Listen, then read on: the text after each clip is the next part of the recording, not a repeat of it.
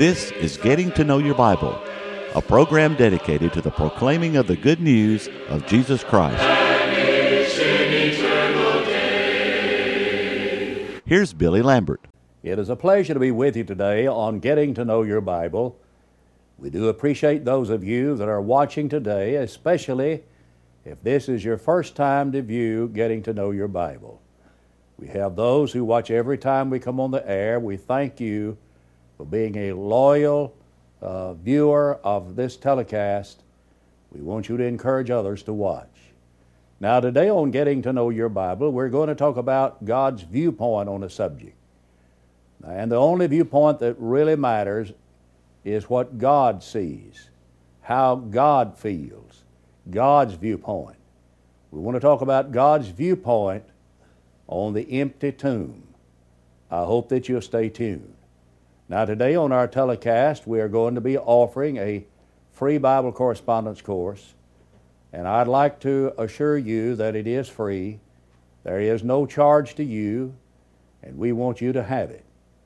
I know sometimes we're skeptical about things that are offered like this, but may I assure you that it is free. And we want you, along with others that uh, that to be along with others that have already studied the Bible course in the privacy of their homes. And we want to pause now that you can learn more about the course, that you can learn how to receive it. To help you in your study of the Bible, we want to send you this Bible correspondence course.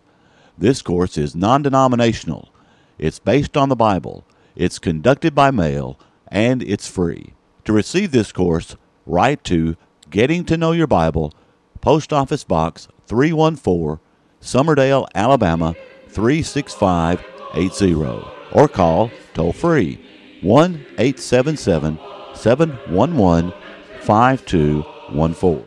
I'm going to be reading from Mark, the 16th chapter, beginning in verse 2. There early in the morning, on the first day of the week, they came to the tomb when the sun had risen. And they said among themselves, Who will roll away the stone from the door of the tomb for us? But when they looked up, they saw the stone had been rolled away, for it was very large. And entering the tomb, they saw a young man clothed in a long white robe, sitting on the right side, and they were alarmed. And he said to them, Do not be alarmed. You seek Jesus of Nazareth who was crucified. He is risen.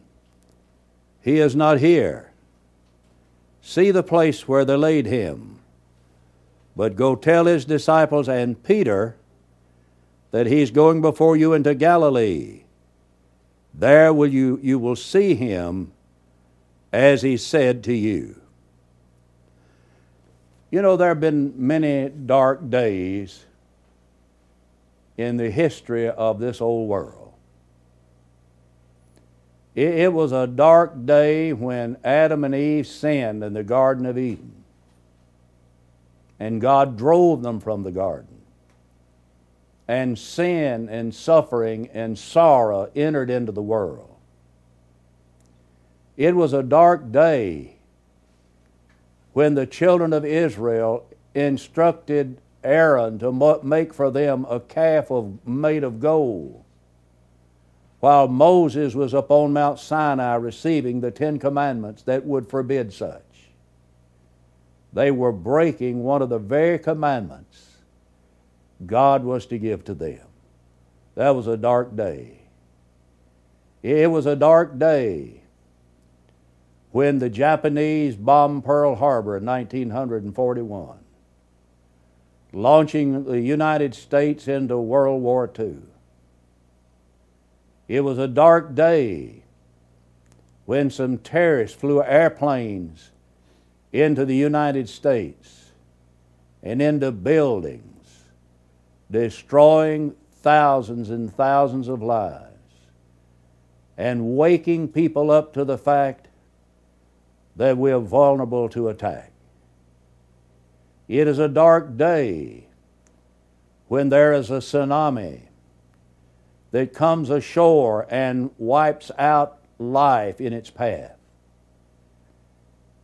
leaving behind destruction and devastation. It is a dark day when a tornado comes sweeping across the land, leaving death in its wake, leaving destruction in its wake. You see, there have been many dark days in the history of the world. But the darkest day of all was the day that Jesus Christ died upon the cross of Calvary. I want you to picture Jesus on that cross. There he has a crown of thorns on his head. Can you imagine what that was like to wear a crown of thorns? I, I, I, I'm very uncomfortable. As a matter of fact, it hurts if I just get a small splinter in one of my fingers. Can you imagine a crown made out of thorns that pierce your brow? Look at the nails in his hands. And now look at his feet. And there he is, the Son of God, nailed to the old rugged cross. From nine o'clock in the morning until three o'clock in the afternoon, he's on that cross. And while Jesus was hanging on that cross, the sun refused to shine. The earth was shrouded in darkness. And there he is on the cross, the Son of God. He is dead. But his body must be removed before sundown. There are two friends that come to take the body Joseph and Nicodemus. And with loving, tender, gentle hands, they remove his body from the cross. And they take him to place him in a tomb where never man has laid. There is a mammoth stone that is rolled against the mouth of that grave. A stone that would be made in a circular fashion, more like a wheel weighing hundreds of pounds. And their soldiers are stationed, soldiers stationed just outside to make certain that the Son of God does not leave that tomb or that no one can take that body. But death cannot hold him in that tomb. All day Friday goes by or rather Friday evening, and then all day Saturday. And then early on Sunday morning, the women come to the tomb. This is on the first day of the week, according to Luke 24 and verse 1. And when they come to the tomb, the stone has been rolled away. While on their way, they're talking among themselves and they're wanting to know who's going to roll away the stone for us. Well, it had, it had already been rolled away. And when they came, they were told, He is risen. He is alive. You see, the grave could not hold the Son of God. Well, someone says, Well, Brother Lambert, how do we know Jesus was raised from the dead? Oh, there have always been those who have questioned his resurrection. There, there, there are different ideas or different uh, uh, theories that people have as to what happened to his body. Some say that Jesus did not die on the cross and that he merely swooned in the uh, and when he got into the dampness of that tomb that he revived and then he was able to remove the stone overcome the soldiers and then people began to allege that he had been raised from the dead i want you to think about the agony that jesus endured unbelievable suffering. While you think about the scourging that Jesus received. That, that was a scourging that would be enough to put the average preacher out of the ministry. A scourging that was so severe that some of the disciples fled in fear. And then Jesus finally is made to carry his own cross to Calvary. And there Jesus is nailed to that cross. He died on that cross. Jesus Christ was raised on the third day, according to Scripture. He did not swoon.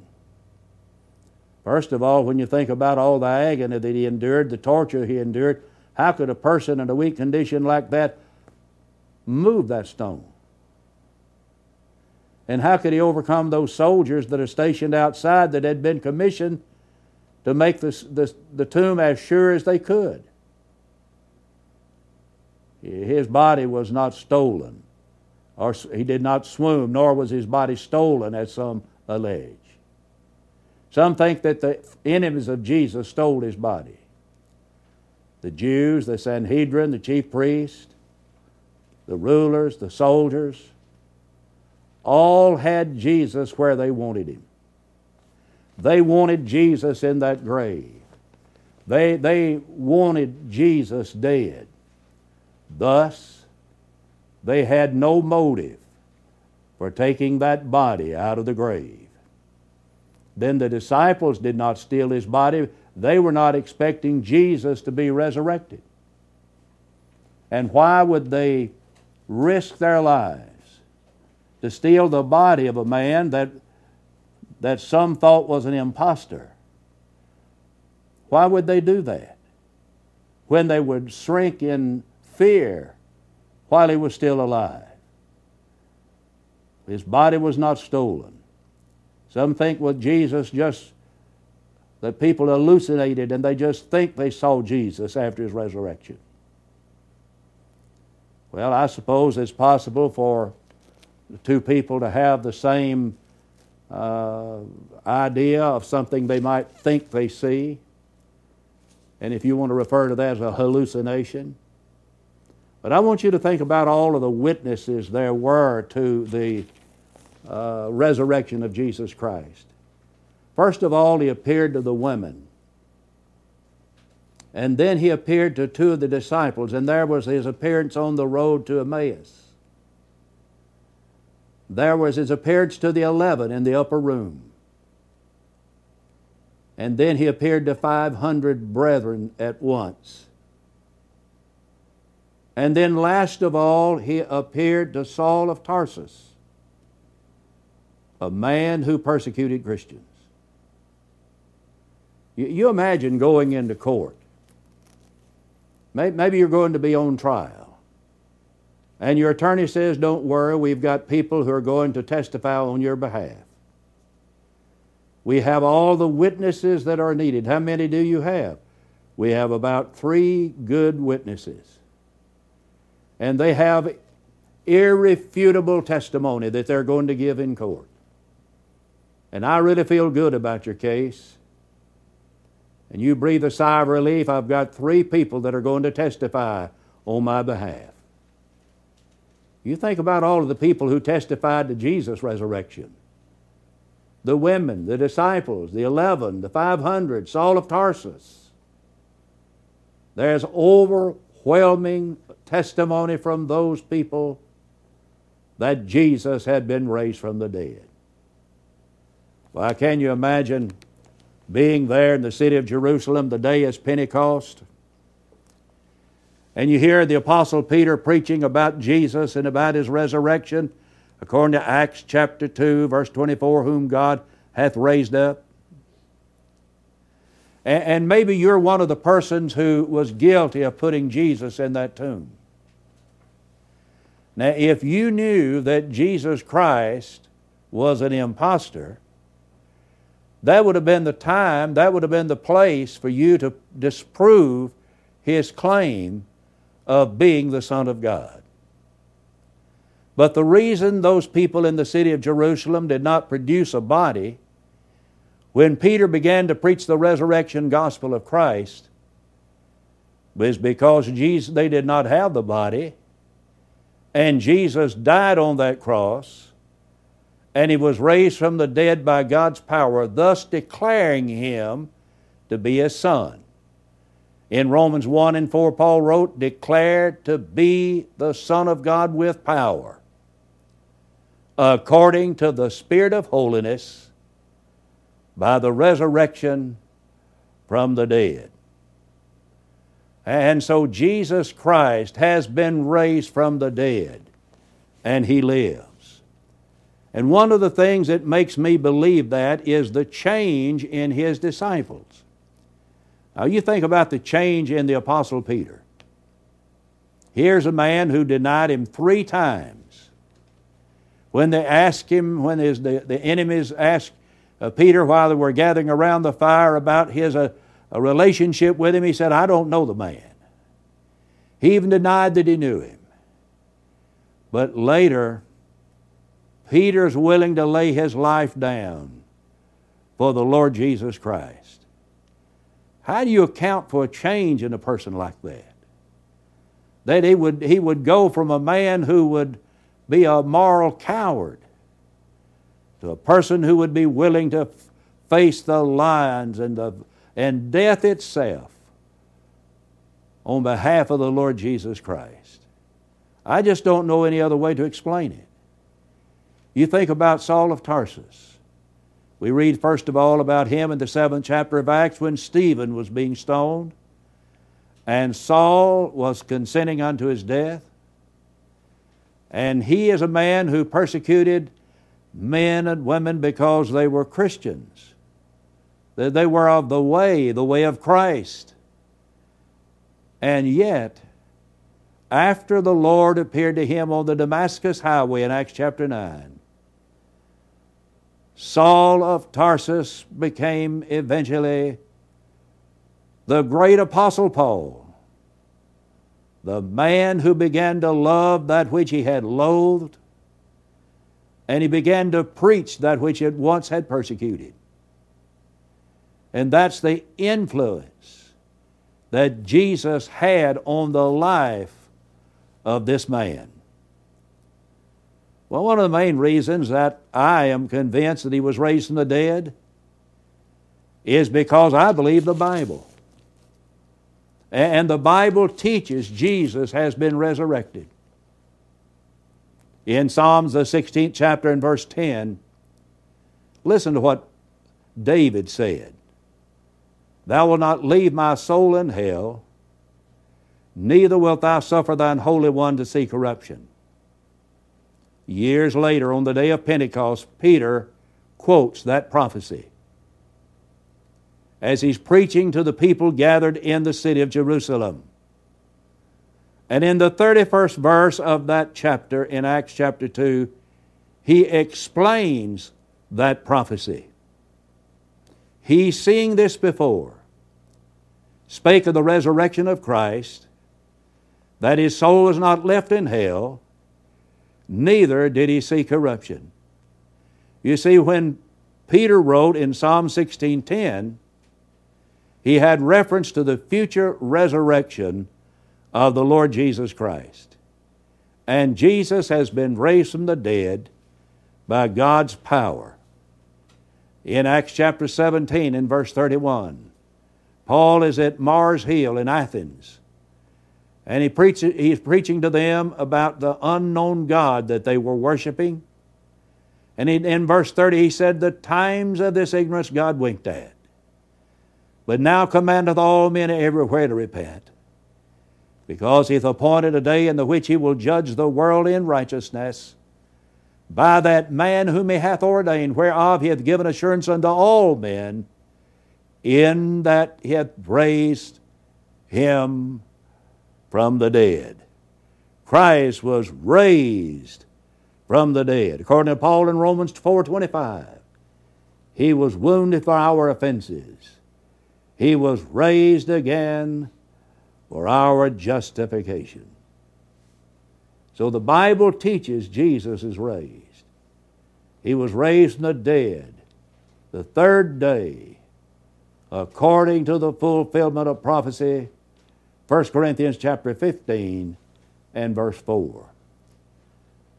But what does all of that mean to us? We're talking about God's viewpoint on a tomb that became empty. What does the resurrection of Christ teach us? I think one of the things that it tells us is that all the claims that Jesus made are true. We could claim to be a lots of things that we're not. I might claim to be an astronaut, but that would not make me an astronaut. My claims would be false claims. Someone might claim to be a, a great, a great NFL player, but just making that claim does not prove their claims. And Jesus made certain claims, and his claims were proved. First of all, Jesus claimed to be God's Son. He claimed to be God in the flesh, 1 Timothy 3:16. Jesus said, I and the Father are one. Jesus said, He that has seen me has seen the Father. Jesus claimed to fulfill prophecy. And indeed he did. In Luke chapter 24 and verse 44, Jesus said the things written about him in the law and the Psalms and the prophets must be fulfilled. And they were fulfilled. The emphasis of the New Testament is on Jesus as the one who fulfilled Old Testament prophecy and prediction. For, in, for example, in Acts 8:35, Philip began at the same scripture and preached unto him Jesus, we're told. What scripture? Isaiah chapter 53, verses 7 and 8. He was led as a lamb to the slaughter, and as a sheep dumb before his shearer, so he openeth not his mouth. So when he preached to this man in Acts 8, he was preaching Jesus out of the Old Testament. Jesus was the fulfillment of prophecy and prediction. And Jesus claimed that he was going to raise the temple after its destruction. He made that claim in John chapter 2 and verse 19. They did not understand what Jesus meant. They thought that he meant that he would raise again the actual temple, the literal temple that had been destroyed in the city. It would be destroyed in AD 70. But Jesus was talking about the temple of his body. It would be killed, but it would be raised again from the dead. But another thing that makes me believe in Jesus' resurrection and it's very convincing to me, is that we have a living Savior. Hebrews 7 in verse 25 says, He ever liveth, He ever liveth to make intercession for us. And He is our Savior. If we were to go to the tomb of Buddha, wherever he might be buried, he's still in the tomb. If we could find the tomb of Confucius, he'd still be in the tomb. If we could find the tomb of Mohammed, he's still in the tomb. If we were able to find the tomb of John the Baptist, he's still in the tomb. If we could find the tomb of Father Abraham, he's still in the tomb. If we could find the tomb of Alexander Campbell, he is still in the tomb. But you go to the tomb of Jesus, and he's not there. He is risen. Jesus continues to live. In, er- in every sense of the word, Jesus Christ is our contemporary. And because Jesus is our living Savior, Jesus can help us bear the burdens of life. He said in Matthew, the, 11th chapter, in verse 28, Come unto me, all ye that labor and are heavy laden, and I'll give you rest. And Jesus wants us to take the burdens off our backs and let Him help bear those burdens.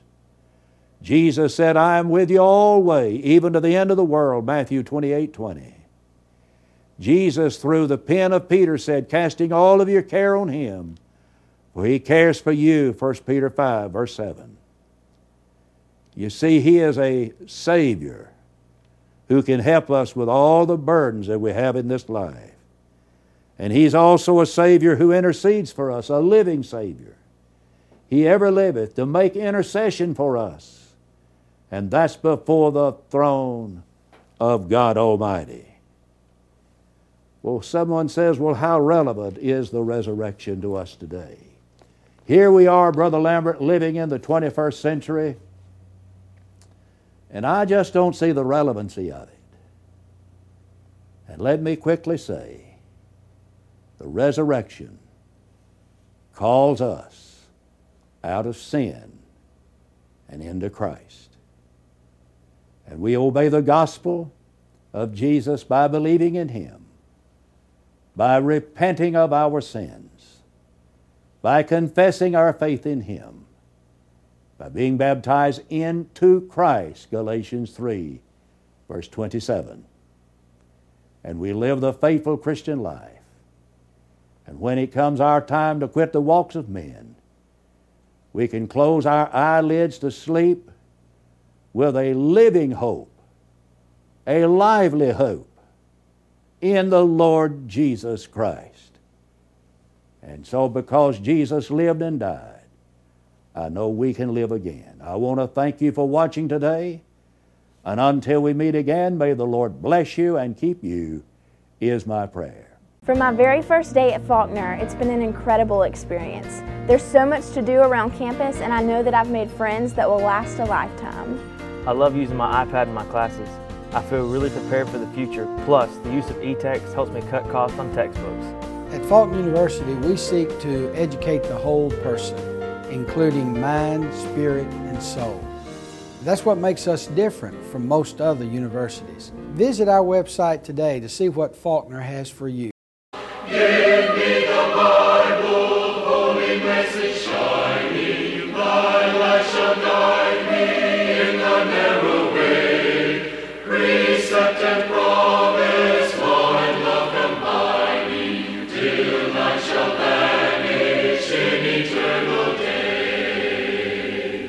Getting to Know Your Bible has been presented by Churches of Christ.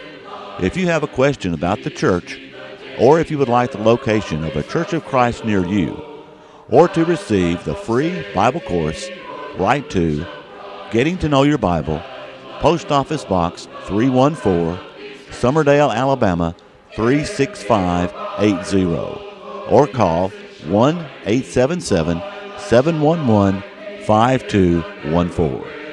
Join us next time for Getting to Know Your Bible.